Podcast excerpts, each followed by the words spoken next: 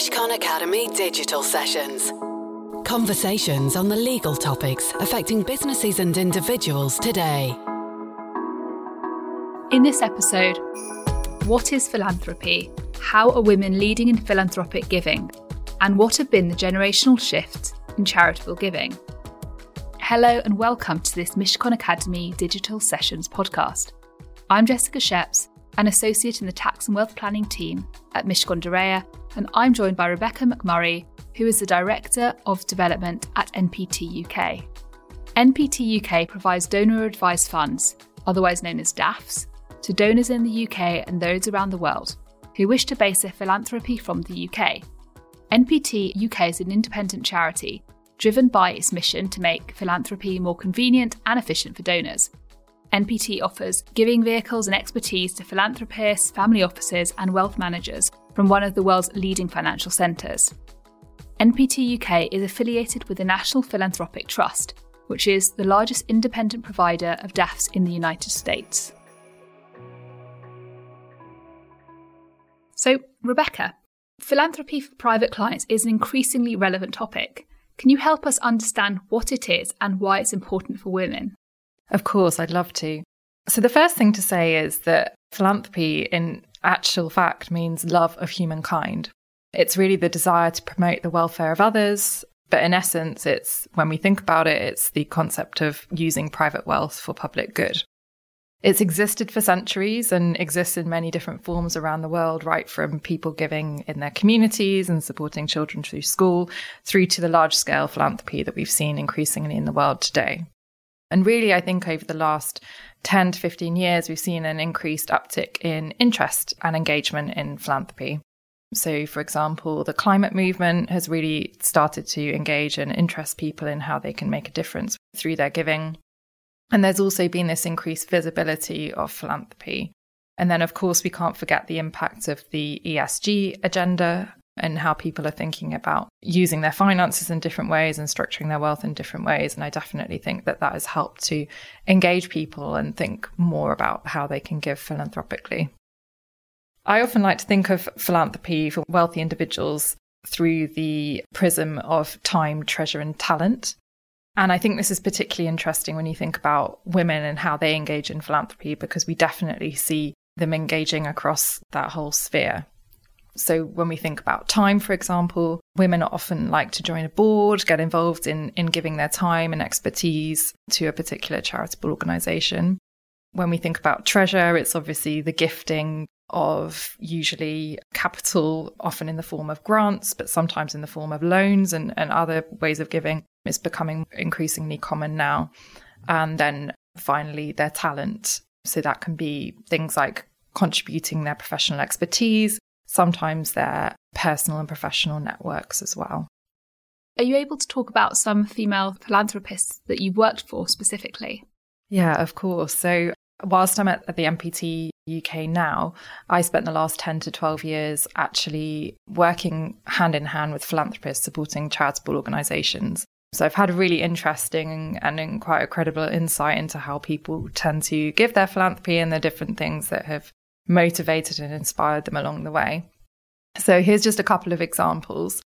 One particular cause that will always be close to my heart and an initiative I worked on was a global network of women who had come together to support a um, larger international organisation and specifically to provide funding for women's issues.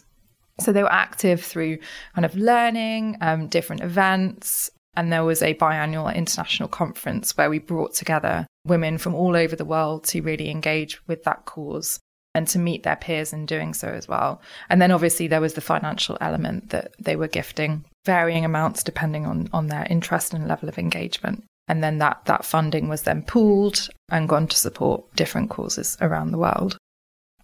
Another philanthropist that I worked with um, was really passionate about bringing her children and getting her children involved in her philanthropy. And again, this is a particular trend that we see in women as they are growing in their engagement in philanthropy. And she was supporting some work in West Africa and actually brought her children along to see the project that their family had, had made possible. over the years that they had supported it. And she she's also a great example of, of how she was getting involved in her time and talent as well. And she became very active in organising an, an annual gala event as well. That's definitely echoing what we're seeing, in that philanthropists are often involving the next generation and making sure that their philanthropic goals are sort of carried down, and they're bringing their children up with that same mindset. So that's really interesting to see that you've had the same experience. So why do you think philanthropy is significant in this private client context? And what have you seen recently in terms of developments in the philanthropic space? So there's definitely been this growing trend of private giving, and we're seeing more wealthy individuals engaging in philanthropy. And, you know, we've already touched on some of the reasons for why this is happening. And more and more we're seeing that ultra high net worths believe that they should be using their wealth for good and are wanting to prioritise social impact, for example, in their investments. I think some of this has come about as a result of the pandemic. Mm-hmm. Um, you know, and in the U K, for example, we saw a huge surge in people getting involved and wanting to give. But I think we also saw a really interesting dynamic where it was it pushed people to really consider their succession planning. There's a individual that I worked with in my previous life, if you like, who was the male head of the household. And through the pandemic, we really saw a, a generational shift going through their family foundation, where the next generation, so his daughter in this case, coming to the fore within the family foundation and really being given more opportunity to engage across the board and really shape the direction and, and approach that that foundation was taking. Maybe that would happen without the pandemic, but I definitely think that that's a trend that we've been seeing in the world of private wealth since that, that time. I think it's a really good point that the pandemic accelerated a lot of people thinking about their futures, the, the good they wanted to do in the context of their general succession planning and helping those less fortunate them, themselves. Yeah, definitely. The other trend that we saw throughout the pandemic was this um, shift towards more trust-based philanthropy. This did exist before the pandemic hit, but I think there was a, a greater evolution towards this and much more interest on the part of philanthropists to engage in this way. And really, trust-based giving or philanthropy is based on you as an individual, or I as a philanthropist, really trusting the entity and the charity that they're supporting and knowing that they are in the best place to make the decisions. It's also an approach that I think is accelerating because of the next generation and how they've started to really think about their philanthropy as well, and sometimes the power dynamics that can exist with that as well. And so they're relinquishing control in some way, but allowing the charity to identify that they know better who they're supporting and sort of invest their time in that way. Yeah, exactly. So I think it's all in the word trust. So it, it's, you know, yes, do you doing your due diligence on the charity, you know, for example, engaging with the board, learning more about their strategy, understanding their finances and how they're approaching that, but also then giving them sometimes unrestricted funding as opposed to grant-based funding for a specific activity, giving them this unrestricted funding to kind of go and, and spend it as they best see fit as an organisation. And I think this is also interesting when you think about the idea of strategic philanthropy, you know, and this is definitely something that we see through the clients that we look after at M P T U K in how they're thinking about impact and measurement and wanting to give more to a specific area and cause as opposed to maybe distributing their funding more widely. Mishcon de Reya Women in Wealth Initiative is an initiative we set up that supports female holders of private wealth and their advisors and anyone associated in this sphere. In the context of women in wealth, I was wondering why you think it's important that wealth holders should discuss philanthropy, and why is it so important right now?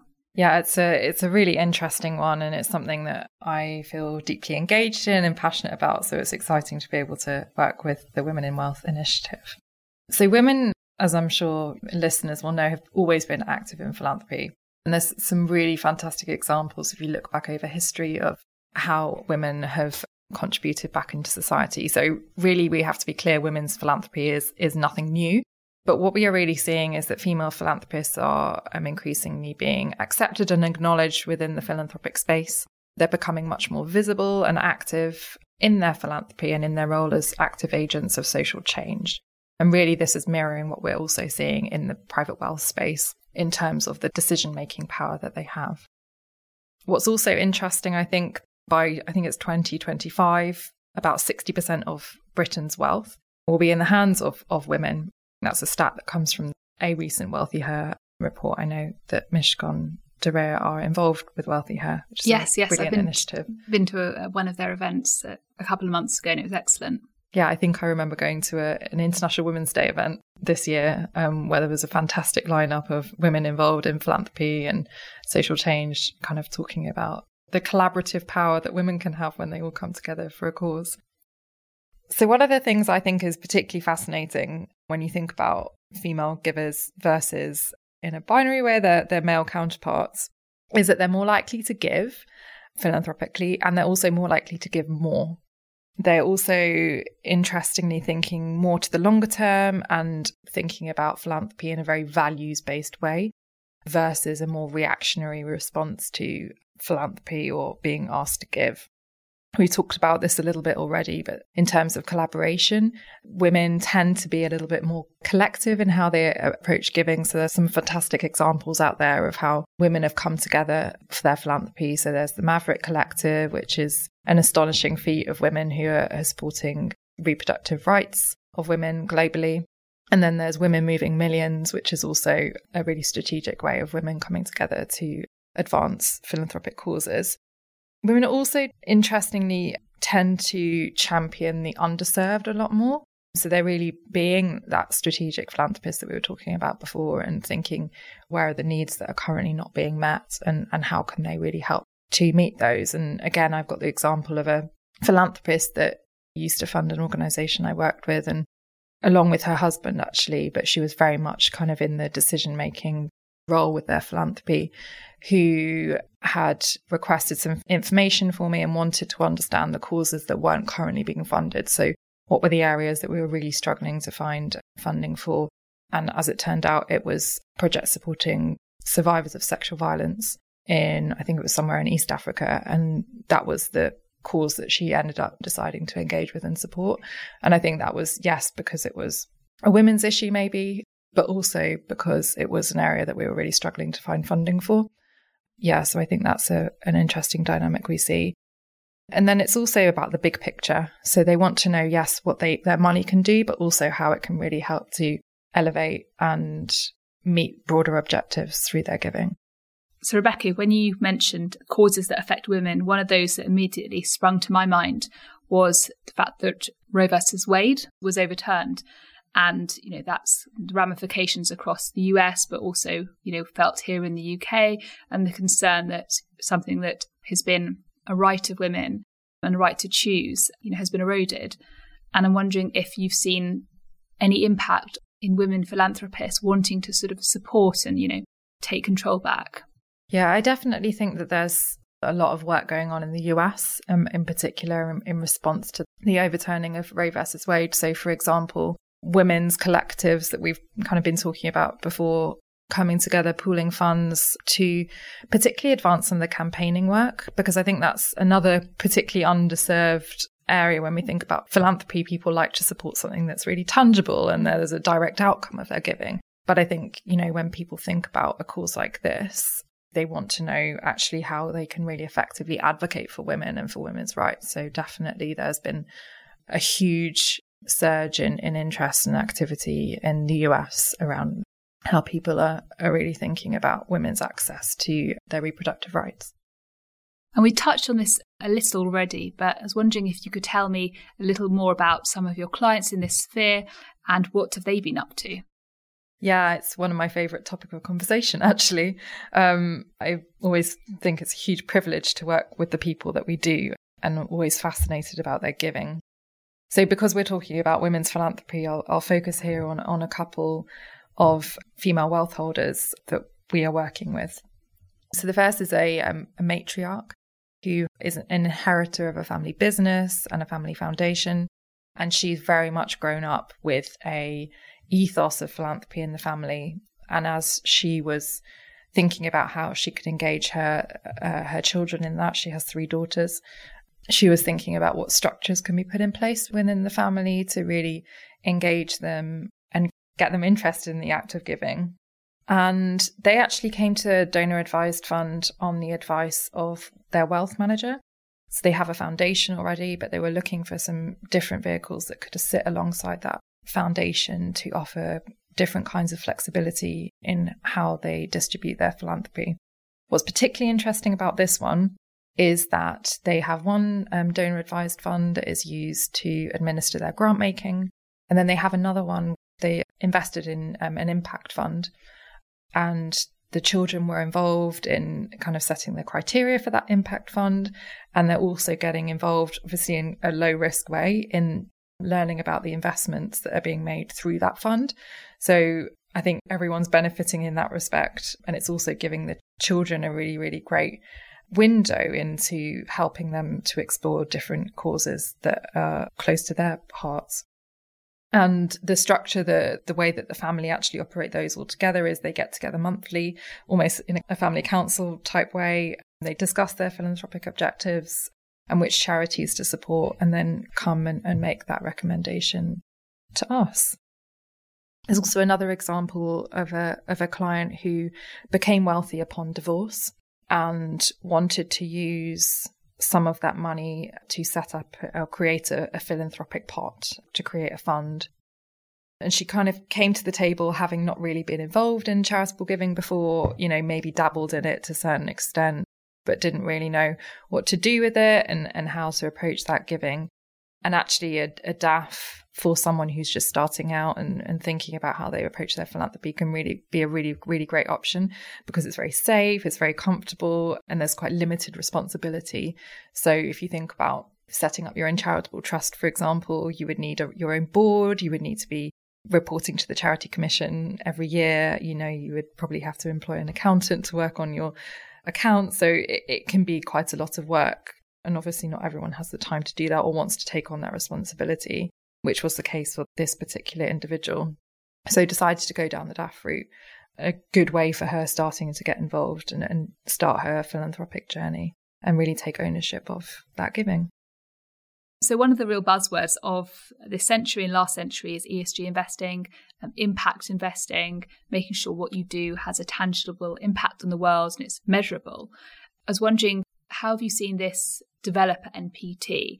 And do you have any particular examples of clients or individuals that have wanted to specifically invest with impact investing or E S G in mind? Yeah, I would completely agree with you. It has become a bit of a buzzword. And in the same way that we sometimes see people thinking about philanthropy, it really exists on a continuum. And there's a, such a broad spectrum. You know, at one end, you have pure philanthropic giving. And then on the other end, you probably have your impact investing. And I see, you know, E S G as kind of sitting slightly outside of that.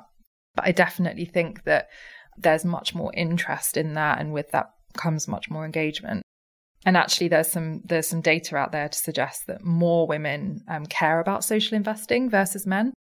And interestingly, there, there's an argument to say that if more women were to invest at the same rate as men, particularly as their wealth grows, then there would be additional, I think, over a trillion available for responsible investing. So I think that's that's quite interesting for us to think about. As women are taking more ownership of wealth, and particularly in conjunction with the next generation, there is an increasing pressure on companies to invest with an E S G mindset. And I think some of that is being led by the fact that women in particular rank their impact on societal causes above their wealth. So I think I think it's interesting when we think about what that could mean in the future. Women and men also prioritize different elements of E S G. And again, that will just reflect their engagement with kind of different social issues. At N P T U K, we offer the opportunity for donors to invest in impact funds.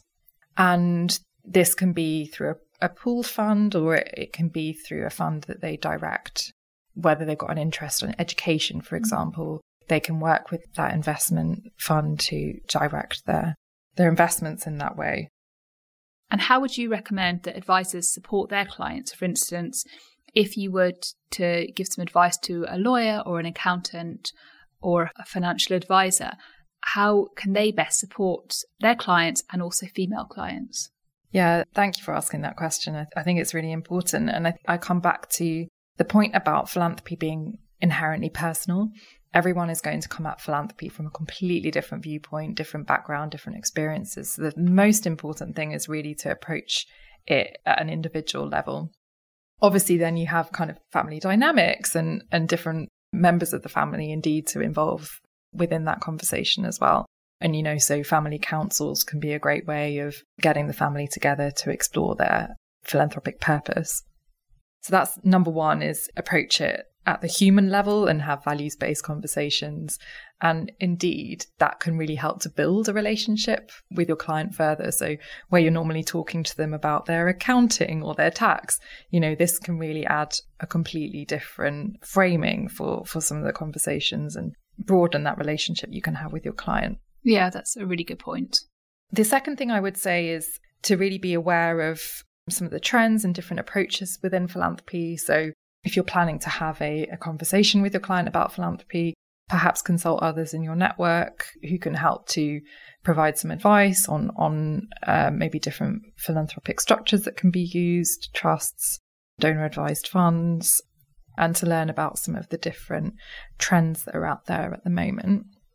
I would also encourage advisors to, and indeed they don't have to do this themselves, but this is where the point of having a really strong network comes into play, is to encourage your clients to be quite strategic in their giving, to identify a particular cause, an area that they feel really passionate about, because ultimately that's how they're going to get the most out of their giving.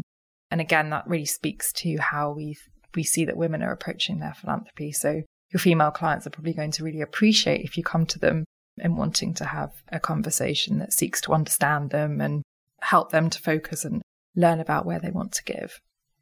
I would also think about integrating um, conversations about structures like D A Fs into wealth planning conversations and informing clients of their options. You know, ultimately it's their decision to make, but mm-hmm. the more that we are helping to bring that advice to the table and really help people to to think about the different ways that they can they can have impact through their giving, the better.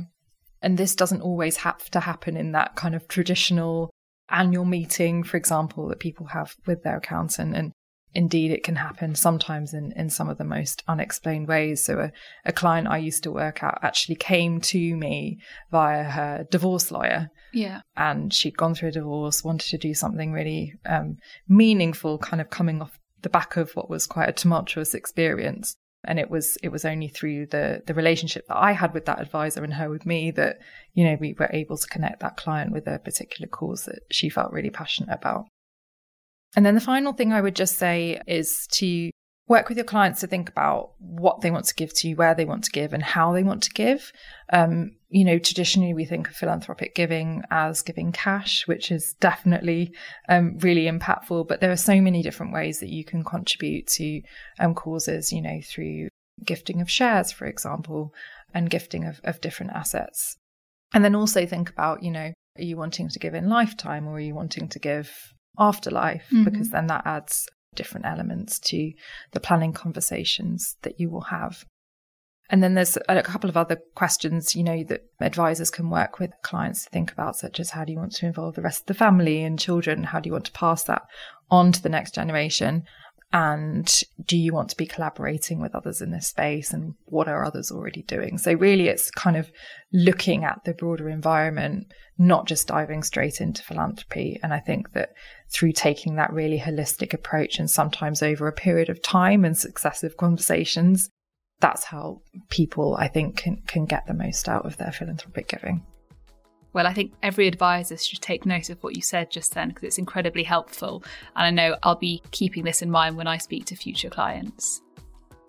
Well, for now, let's wrap up there. I'd like to say thanks so much to Rebecca McMurray for joining me for this Mishcon Academy Digital Sessions podcast. Thank you very much for having me. I'm Jessica Sheps, and the Digital Sessions are a series of online events, videos and podcasts, all available at mishcon dot com. And if you have any questions you'd like answered, or suggestions of what you'd like us to cover, please do let us know at digital sessions at mishcon dot com. The Mishcon Academy Digital Sessions. To access advice for businesses that is regularly updated, please visit mishcon dot com.